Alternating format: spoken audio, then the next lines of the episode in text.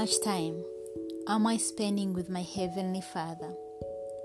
There are many messages out there that talk about how important it is to spend time with our Heavenly Father, and this can't be stressed enough how important and beneficial it is to us, to our well being, to our souls, to our bodies, to our spirit.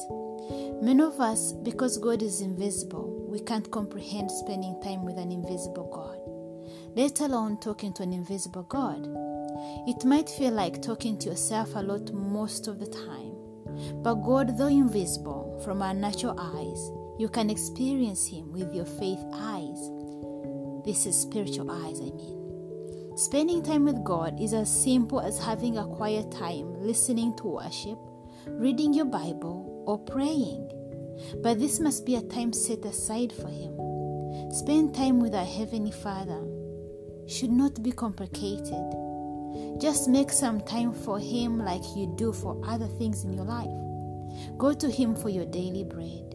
We do not forget to feed our physical bodies, eat breakfast and lunch and dinner, but we often forget to feed our spiritual man. Make God a priority.